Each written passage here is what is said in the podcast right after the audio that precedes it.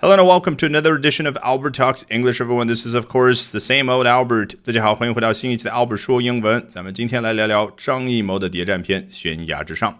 Today we're going to be talking about 张艺谋 's spy thriller Cliff Walkers. 好，我们要学习的内容来自于 Variety. We're going to take a look at what Variety has to say about this movie. 好，我平常会收到很多同学的留言，Albert，怎么样才能够像你一样，在没有语言环境、没有英文专业的背景之下，也能够练出流利的英文，轻松表达自己的思想呢？那么好消息来了，在接下来的周二、周三、周四周五连续四个晚上的八点钟，我将在我的微信公众号以免费直播公开课的形式和大家分享我高效的英语学习方法，怎么样通过刻意锻炼出和老外一样的思维方式，你也能够快速高效的突破听说读写译。你只需要关注我的微。微信公众号 Albert 英语研习社一定要拼对 Albert A L B E R T，然后关注完之后，立刻就可以收到免费的入群信息，免费领取四天直播课的链接。好，咱们直播间不见不散。好，来看今天要学习的内容。Zhang Yimou's spy thriller Cliff Walkers strode into first place this weekend at the China box office with a $24.3 million score, bringing its cumulative total up to $118 million.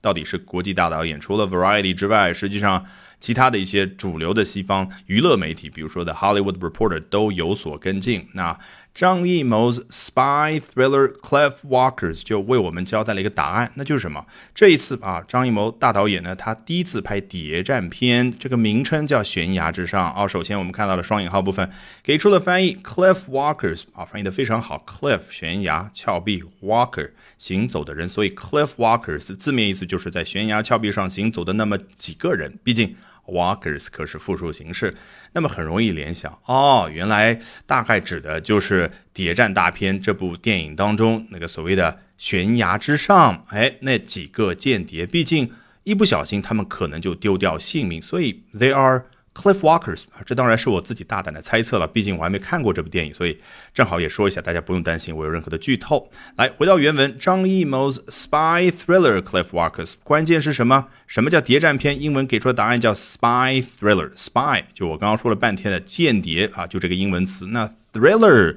怎么翻译呢？其实不用借助于中文。一部电影如果能够让你感受到刺激，if a movie can thrill you，we can say we can call this movie a thriller。那么这部电影就是 a thriller。There is a big difference between a thriller and a horror movie。一部所谓 thriller 和恐怖片之间是有很大的区别的。恐怖片是彻底的让你感受非常非常的恐惧，比如说什么德州电锯杀人狂，对不对？那么，thriller 有什么样的例子呢？太多了，比如说《七宗罪》啦，《The Silence of the Lambs》啊，非常有名的《沉默的羔羊》，这都属于 thrillers。你稍微回顾一下就知道，他们绝对不是恐怖片儿。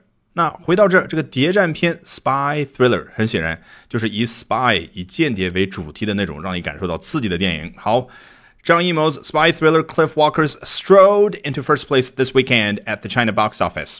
在这个周末的中国电影票房榜上，它大步迈进到了第一名的位置，strode into first place。strode 这个动词，它原型是 stride，s t r i d e 啊，这个动词对应的是一个人什么样的姿态呢？非常自信、非常笃定的大步走路的样子，这不禁让我想起了《决斗士》电影当中那位 General Maximus，由罗素·克罗所饰演的那位将军，大家有印象吗？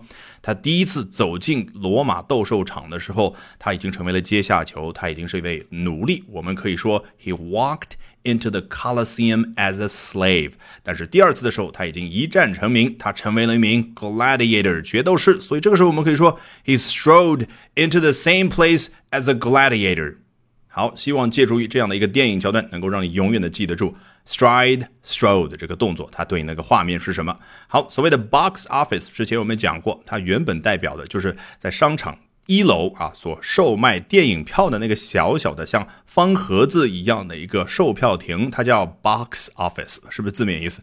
那久而久之呢，就代表啊一个电影它票房多少？毕竟所有的电影票都是那儿卖出来的，对不对？好，it strode into first place this weekend at the China box office。with a twenty-four point three million dollars score，他凭借什么样的一个票房成绩能够拿下第一名这样的一个位置呢？twenty-four point three million dollars，两千四百三十万美金。这个 score 啊，原本作为动词讲指的是得分多少，对不对啊？He just scored another three points。 他刚刚又得了三分，比如说一个三分球。那么 score 做名词呢，指的就是他刚刚的新进来的这个得分，所以用在电影票房上，指的就是进账多少，是一个名词啊，twenty。Four point three million dollars score，句子到这可以结束。但是呢，我们看到一个小尾巴，bringing its cumulative total up to one hundred and eighteen million dollars。这个 bring 原型加了 ing，是不是有一种余音绕梁的感觉？就代表，哎，刚刚说的这句话带来的进一步影响是什么呢？哦，它能够把这部电影的 cumulative total，这个 total 这是名词，指的就是总值啊，累计的那个票房。那 cumulative 就是形容词，说的更加的具体，就是累计下来的总的票房怎么样？Bring 让它达到 up to a hundred and eighteen million dollars，达到了一亿一千八百万美金。这个 up 有非常明确的方向感，当然是往上，对不对？All right，that brings us to the end of today's edition of Albert Talks English。哎，听得出来，刚刚我说的是 that brings us，你看。Bring，哎，和刚刚那个 bring 是异曲同工的效果。好，正式结束这一期的节目之前，咱们一定要记得关注我的微信公众号 Albert 英语研习社，因为在接下来的周二、周三、周四周五连续四个晚上的八点钟，我将通过免费直播公开课的形式和大家分享我高效的英语学习方法，怎么样通过建立起英语思维，从而快速高效的突破听说读写译，怎么样免费领取名额呢？你只需要关注我的微信公众号。Albert 英语研习社一定要拼对我的英文名字哦，A L B E R T，然后就可以立刻收到一个免费入群码，然后你就可以立刻报名，免费报名，没有任何的套路，什么打卡积赞的任务都不需要。如果已经关注我公众号的小伙伴，只需要在我公众号首页下方菜单栏处回复关键字“助教”，就可以立刻获取免费名额。All right，咱们直播间不见不散。